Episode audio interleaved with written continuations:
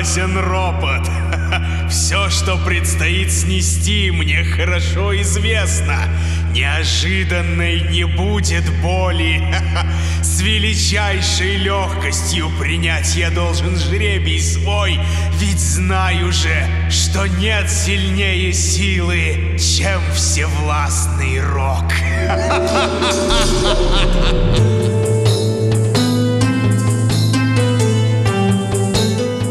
Всем доброго! Приветствую вас в подкасте «Мифы» от студии Терменвокс. Я Дмитрий Лебедев, собиратель легенд и преданий. В этом подкасте мы с вами узнаем, во что верили люди в древности и во что некоторые верят до сих пор. Каждый сезон будет посвящен разным народам и культурам.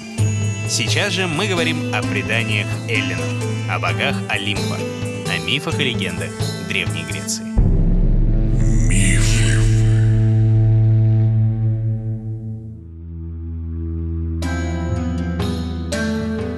В прошлой главе мы немного прикоснулись к такому важному для древних греков понятию, как рок — жестокая и неотвратимая судьба. Любопытно, что жители Эллады вплетали рок не только в мифы, но и в реальную, казалось бы, историю. Например, по легенде, великому драматургу Эсхилу было предсказано, что он погибнет, когда на него упадет дом. И предание рассказывает, что отец европейской трагедии почти все время проводил на открытом воздухе, опасаясь любой крыши и даже сторонясь невысоких стен. Но в один солнечный день его блестящая лысина привлекла внимание орла. Птица схватила черепаху, подняла ввысь и искала подходящий камень, чтобы уронить на него добычу и полакомиться мясом из-под треснувшего панциря. Так вот, за такой камень орел и принял лысину талантливого трагика. В итоге Эсхил погиб от упавшей на него черепахи, которая, как известно, носит свой домик всегда с собой. Факт смерти похож на реальный. Ну, по крайней мере, пересказывали его часто, начиная с признанных уже римских историков Валерия Максима и Плиния Старшего. А пророчество вроде как добавилось позднее и немножечко превратило историю в легенду. Хотя и вся древнегреческая история уже порядком обросла легендами. И в наши-то дни не всегда понятно, где правда, а где мифы. Ну а остановились мы на невероятно интересном персонаже греческой мифологии, главный труд о котором написал как раз-таки трагик Эсхил. Культурный герой, трикстер и вор, союзник богов и одновременно враг олимпийцев. Прометей. Давайте продолжать. На заре времен из безбрежного хаоса были рождены земля, широкогрудая Гея, обитель кошмаров Тартар и великая сила творения Эрос. От них обрели жизнь небо Уран, титаны и боги, свергнувший отца Крон, воплощенное время, воцарился над всем сущим. Тогда же впервые появились и люди. Первый людской род бессмертные небожители создали счастливым и не знающим бед. Словно боги жили они на земле, без забот и печалей проводя долгие дни. Не знали трудов их могучие руки, не испытывали их тела ни голода, ни жажды. Всем щедро делилась с ними природа. Не ведали горечей и утрат их души, не наполнялись слезами тоски их очи. Всю свою жизнь сохраняли они ясность ума и крепость тела. Счастье сопровождало их на каждом шагу. И даже смерть встречали первые люди с улыбкой, ведь была она похожа на спокойный и тихий сон. Древние называли эту пору «золотым веком», первым из пяти веков рода человеческого. Но все, что имеет начало, должно иметь и конец. Сколь недолг был срок, отмеренный первым людям, завершился и он. Люди Золотого века, мудрые и прекрасные, словно боги, растворились в тумане вечности и стали духами, которым суждено покровительствовать новым людям, что придут им на смену. По воле Зевса наступил на земле Серебряный век. Вновь люди заселили просторы широкогрудой Геи, но мало чем напоминали они своих славных предшественников. Уступал человек Серебряного века первым людям и силой, и разумом. Сотню лет жили они, неспособные к существованию в отчих домах, и лишь после этого покидали родные стены. Но, будучи неразумными, встречали они на своем пути лишь страдания и несчастья. От горя и лишений пробуждался в них гнев, а гнев порождал непокорность. Роптали люди на светлых богов Олимпа, отказывались воздавать небожителям должные жертвы. В гневе отец богов, Зевс-громовержец, уничтожил людей Серебряного века. Души же их навсегда поселились в мрачном подземном царстве. Но неразумных, подобных детям людей, не наказывает Зевс. Не ведают они после несчастной жизни ни радостей, ни печали. И даже их почитают смертные, как своих блаженных предков. Третье поколение людей Зевс создал не из золота и не из серебра, а из ствола ясеня, либо же из древка копья. Могучим и страшным получился новый род человеческий. Безумная гордость и злоба владели ими, а больше всего жаждали новые люди битв. Громадный рост и великая сила сделала из каждого человека безжалостного воина. Крушили друг друга люди, не зная сострадания, не ведая отдыха. И лишь мрачное царство Аида привечало все новые и новые души, изувеченные, растерзанные, страдающие. Видел все это великий титан Прометей, сын богини правосудия Фемиды или же самой Геи, мудрый и прозорливый, ведь имя его и означает «предвидящий», мыслящий сначала. Многие мифы рассказывают, что к его хитроумным советам прибегали сами боги. Именно Прометей предвидел, что в войне с восставшими титанами олимпийцы не смогут победить одной лишь силой. И он сказал Зевсу, что стоит освободить заключенных в Тартаре искусных циклопов и старуких гекатонхейров. И именно Прометей, а не Гефест, мог расколоть череп Зевса и высвободить мудрую Афину Палладу. Но рассказывает миф, что именно Прометею боги поручили создать человека. Тут, да, наклевывается путаница. Вроде как уже было сотворено три поколения людей — золотого, серебряного и м, третьего века после первых двух. Впоследствии его назовут веком медным, потому что люди, истреблявшие друг друга в бесконечных войнах, пользовались в основном вот этим красным металлом. У них из меди были и орудия, и дома, и все подряд. И пользоваться этим всем их научил как раз-таки Прометей. Но вот более поздние мифы вложили в образ Титана еще более важную роль. Роль Творца всего человечества. Смешав землю и воду, великий Титан получил глину, мягкую и податливую. Ей он придал облик, подобный небожителям. И утверждают некоторые, что сама Афина вдохнула в человека жизнь. Другие же мифы говорят, будто по велению Зевса из глины были сотворены не только люди, но и дикие звери. И человеку, и животному повелели олимпийцы дать способности, чем и занялись Прометей и его брат Эпиметей, чье имя переводится как «думающий впоследствии», «сильный задним умом».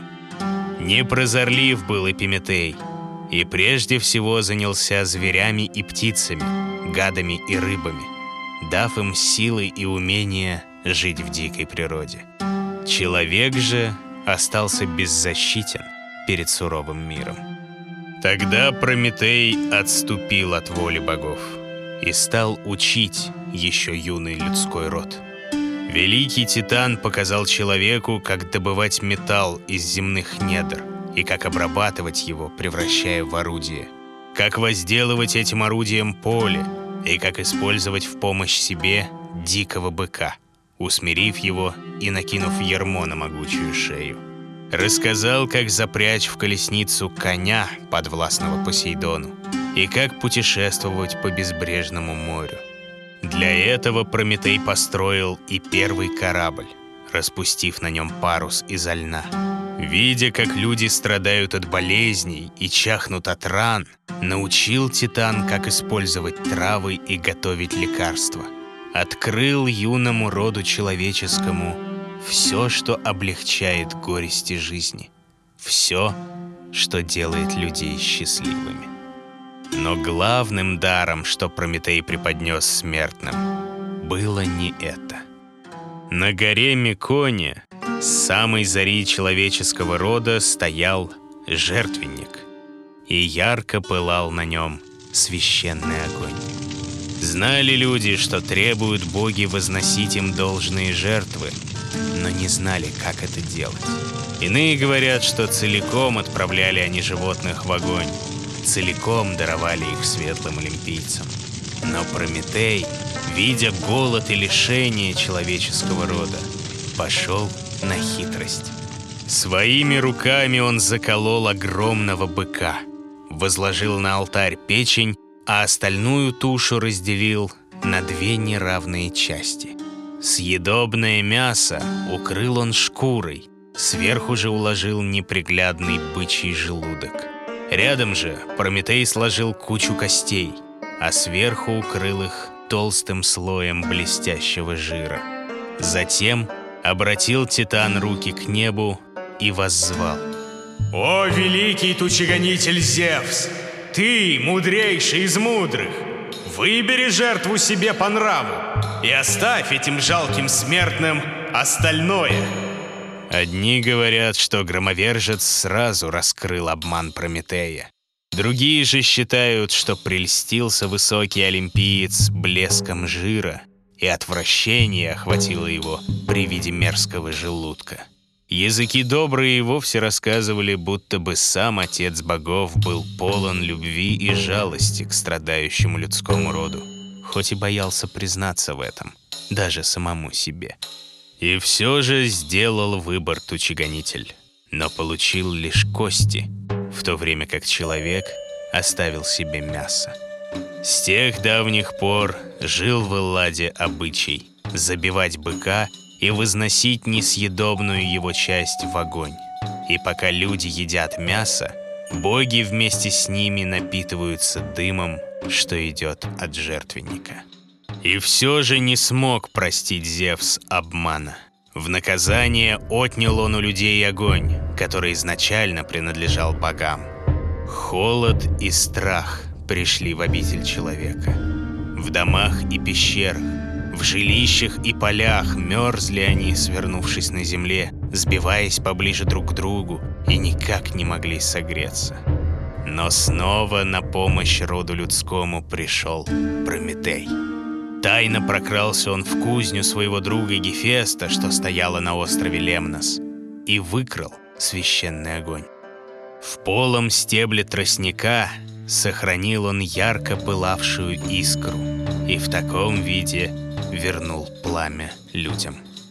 Гнев отца богов не знал границ. В ярости повелел он покарать Прометея, придумав ему страшное наказание. А тем временем обратил свой грозный взор на людей и послал изощренную кару всему человеческому роду. «Как увидал у людей свой огонь издалека заметный, чтоб отплатить за него, изобрел для людей он несчастье. Тотчас слепил из земли знаменитый хромец обиногий из Зевсов приказ исполняя, подобие девы стыдливой. Пояс на ней застегнула Афина, в сребристое платье деву облегши. Руками держала она покрывало ткани тончайшей, с главы не спадавшей. Диво для взоров. Голову девы венцом золотым увенчала богиня. Сделал венец этот сам знаменитый хромец обиногий».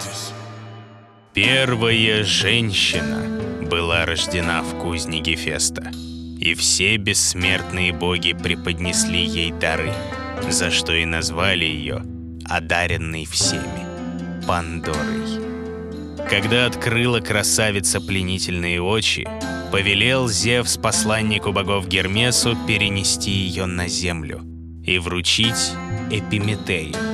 Напрасно упреждал его брат Прометей не принимать даров от бессмертных олимпийцев, ибо зло несут их льстивые посулы. Но недальновиден оставался Эпиметей. Пленился он красотой Пандоры и взял ее в жены. Беззаботно бродила первая женщина по дому Эпиметея, не зная, чем себя занять. От скуки и любопытства заглядывала она в каждый угол, вертела в руках каждую вещь и, наконец, увидела большой сосуд, плотно закрытый тяжелой крышкой. Никто из смертных и даже сам хозяин дома Эпиметей не знал, что скрыто в нем. И все же страшились открывать сосуд, ибо знали, что великим несчастьем может грозить его содержимое всей земле. Но не была осторожной Пандора. Любопытство в ней было сильнее разума. Тайно от мужа решила она заглянуть, что же скрыто под тяжелой крышкой. Стоило ей лишь на миг приоткрыть сосуд, как с ревом, свистом и воем вылетели из него многие бедствия. Болезнь и горе, ужас и нужда, гнев и сама смерть. В мгновение ока разлетелись они по миру, сея страх и великий плач среди рода людского. Лишенные голоса, неслышными шагами заходят они в дома человеческие и губят всякого, кто подпадет под их тлетворное дыхание. И все же не опустел сосуд в доме Эпиметея. Закрылась по воле Зевса крышка, оставив на самом дне надежду. Лишь она успокаивает сердца людей, вселяя в них веру в новый день, несущий исцеление и свет, тепло и успокоение. Так стала Пандора величайшим злом для человеческого рода. Да, что уж говорить, мягко скажем, несовременный посыл. Ну, хотя чего уж там. Обвинить женщину во всех смертных прегрешениях во многих культурах считалось делом, ну, чуть ли не обязательным. И древнегреческие авторы не преминули воспользоваться таким случаем, подогнав соответствующую мифологическую базу. Чуть не забыл сказать, так вышло, что и в Золотой, и в Серебряный, и в большую часть Медного века род людей состоял исключительно из мужчин. Ну да, со своими заморочками вроде любви к войнам и битвам, но лишенный до поры до времени, как писал тот же Гесиод, женщин губительного рода, которые нам, ну то есть смертным мужам, на великое горе они меж мужчин обитают. А если вдруг встречали выражение «ящик Пандоры», это, оказывается, не очень правильный перевод. Правильно говорить «сосуд». Сколь не стремился Прометей облегчить участь смертных, сколь не старался привить им культуру и знания, научить искусствам и направить на созидание, люди Медного века оставались горды и жестоки. С каждым днем креп гнев в сердце Зевса. Все сильнее хмурились грозные брови тучегонителя. И все же милосерден оставался отец богов к творениям бессмертных небожителей, давая время одуматься. Но не раз предавали доверие владыке Олимпа, обитатели земли. Рассказывает миф, как однажды Зевс принял облик немощного старца и отправился ко дворцу аркадийского царя Ликаона. Небесные знамения предваряли его приход, и люди в страхе падали на земь, склоняясь перед незнакомым стариком, как перед богом. Но не таков был горделивый и жестокий царь Ликаон. Подозревал он, что перед ним не простой смертный, а кто-то из обитателей Олимпа, и чтобы проверить гостя, велел подать ему страшное блюдо. Тайно убил он ребенка, заложника из чужого племени, а иные говорят, что и на собственного потомка, сына или внука, поднял оружие безумный Ликаон. И человеческим мясом угостил тучегонителя. Знал это грозный отец богов, и потому не притронулся к чудовищной пище. Грозно нахмурился Зевс.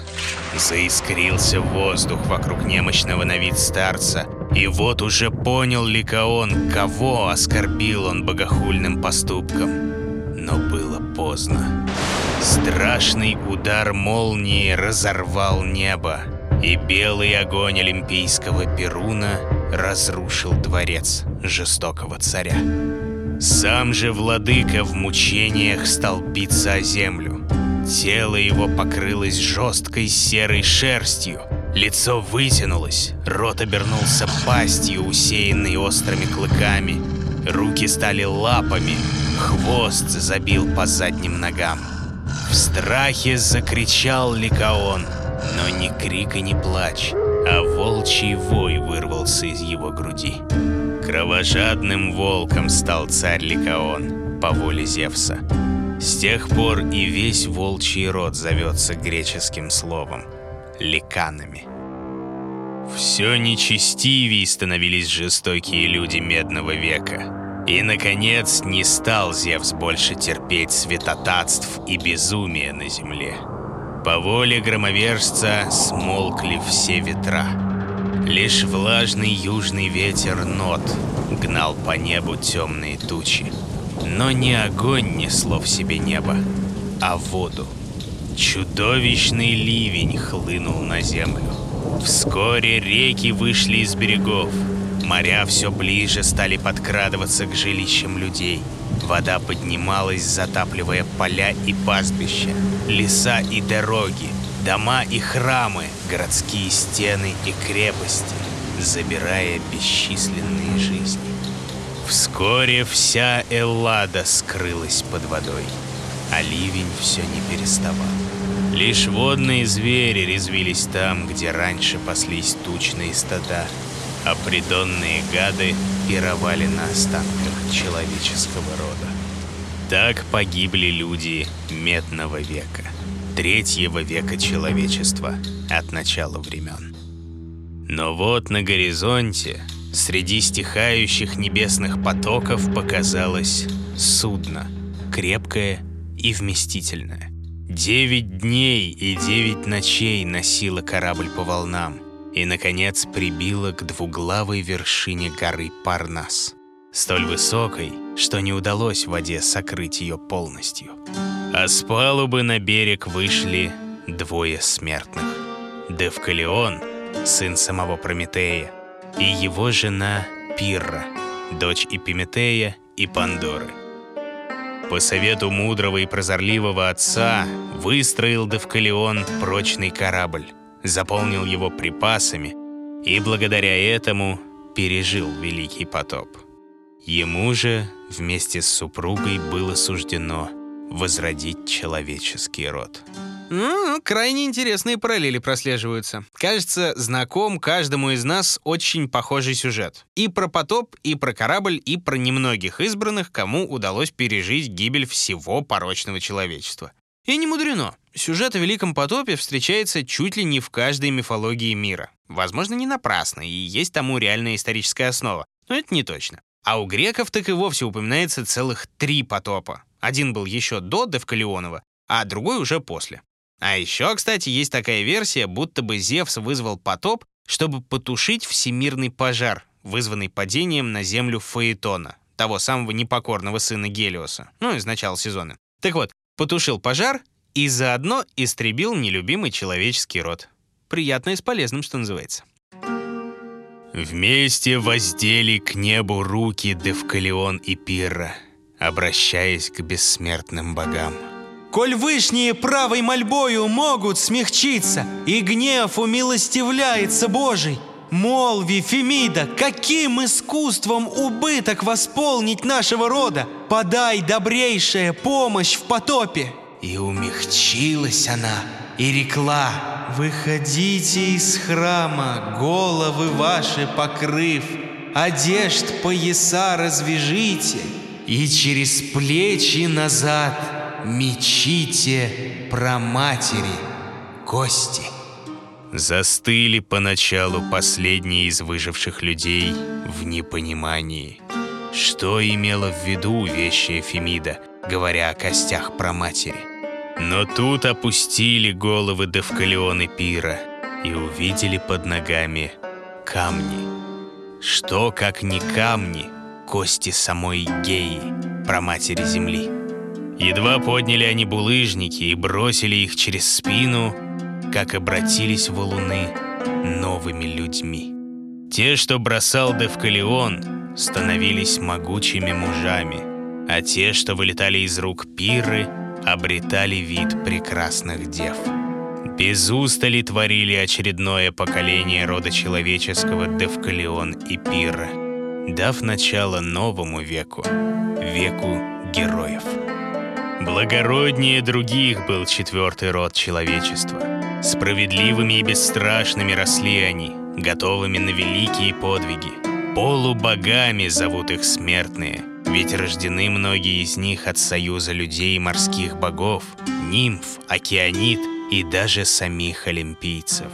Поверженные чудовища, побежденные захватчики, решенные споры и облегченные страдания — всем этим обязан человеческий род героям.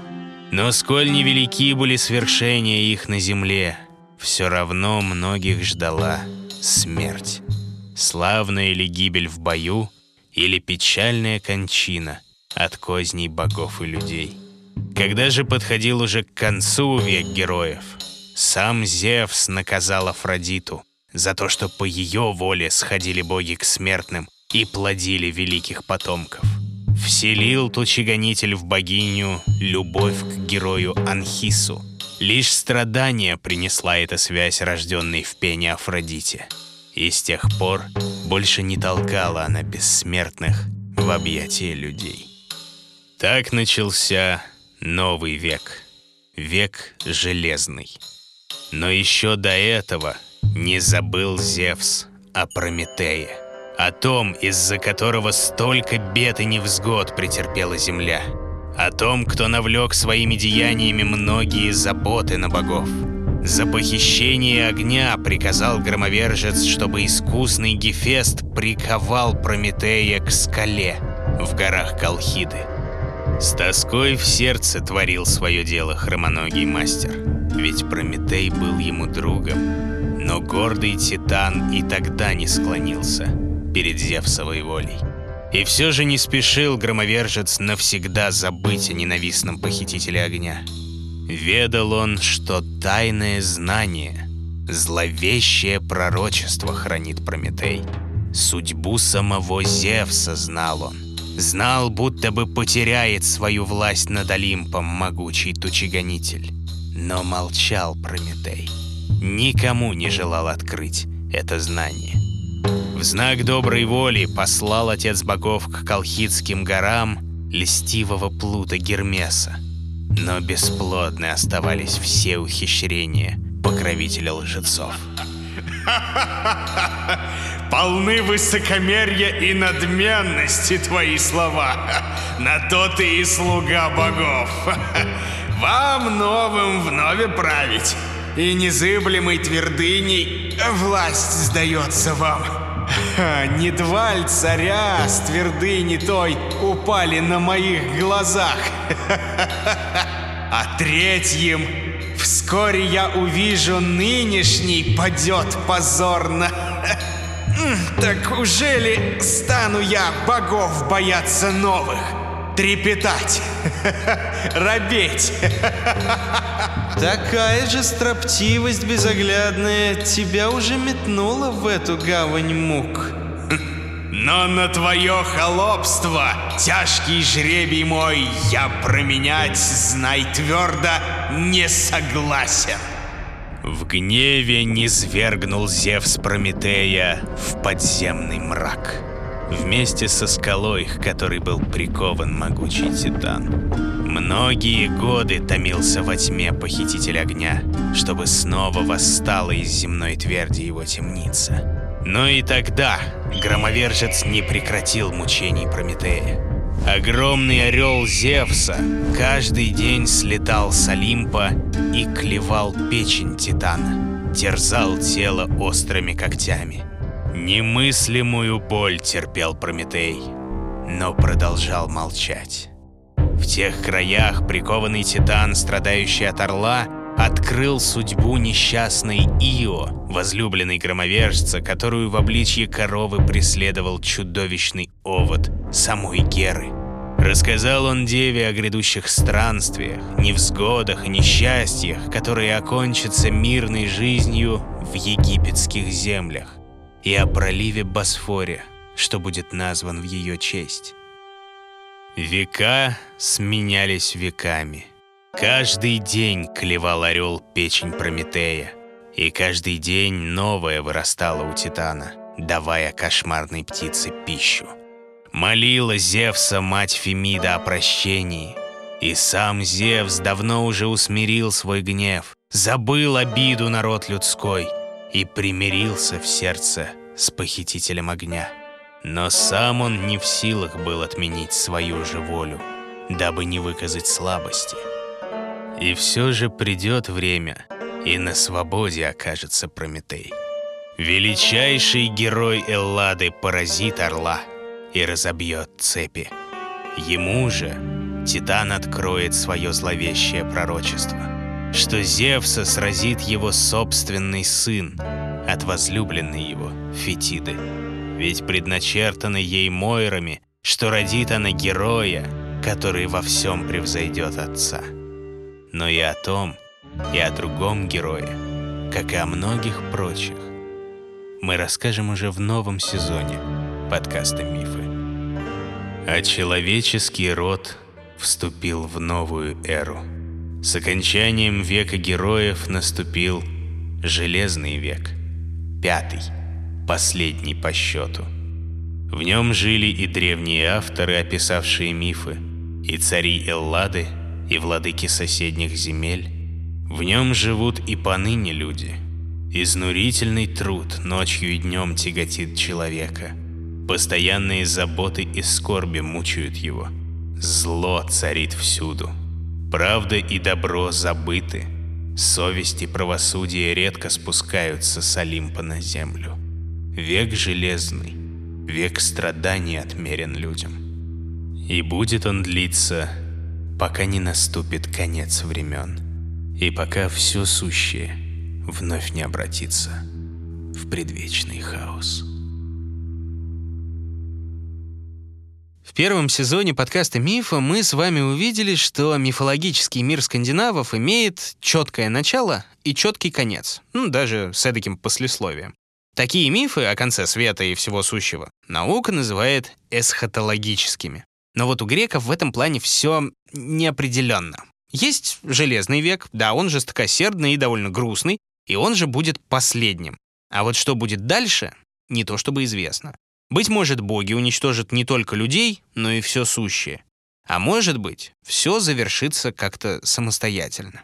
Но главное, что период жизни мира, порожденного из хаоса, который длится вместе с этими вот пятью веками, примерно тридцать шесть тысяч лет, приведет к новой жизни. То есть существование Вселенной, по древнегреческим мифам, циклично. И каждые тридцать шесть или сколько там тысяч лет мир рождается, развивается, гибнет и снова возрождается. Что вселяет надежду на хоть какое-то мифологическое будущее. И хочется верить, что наши с вами тридцать шесть тысяч лет еще не подходят к концу. На этом пора и завершаться. Второй сезон подкаста «Мифы» выходил эксклюзивно для ВК-музыки, а теперь целиком доступен на всех подкаст-площадках. Следить за новостями проекта и первыми услышать новые главы можно в приложении и официальном сообществе подкаста «Мифы» ВКонтакте. Не забывайте переходить по ссылкам в описании, подписываться на страницы подкаст-студии «Терменвокс», ставить оценки, рекомендовать друзьям и оставлять отзывы. И тогда новый сезон не заставит себя ждать. О чем он будет? Можем только все так же пожелать. Ихи, кифтихия. Здоровья вам и счастья.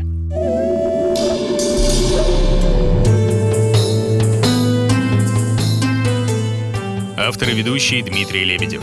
Звукорежиссер Полина Бирюкова. Дизайнер Елизавета Семенова. Музыка Полины Бирюковой. Научный консультант София Давыдова. Продюсеры Дмитрий Лебедев и Кристина Крыжановская. В эпизоде использованы цитаты из «Прометея прикованного» Эсхила в переводе Адриана Ивановича Петровского, а также из «Метаморфоз Овидия» в переводе Сергея Васильевича Шервинского.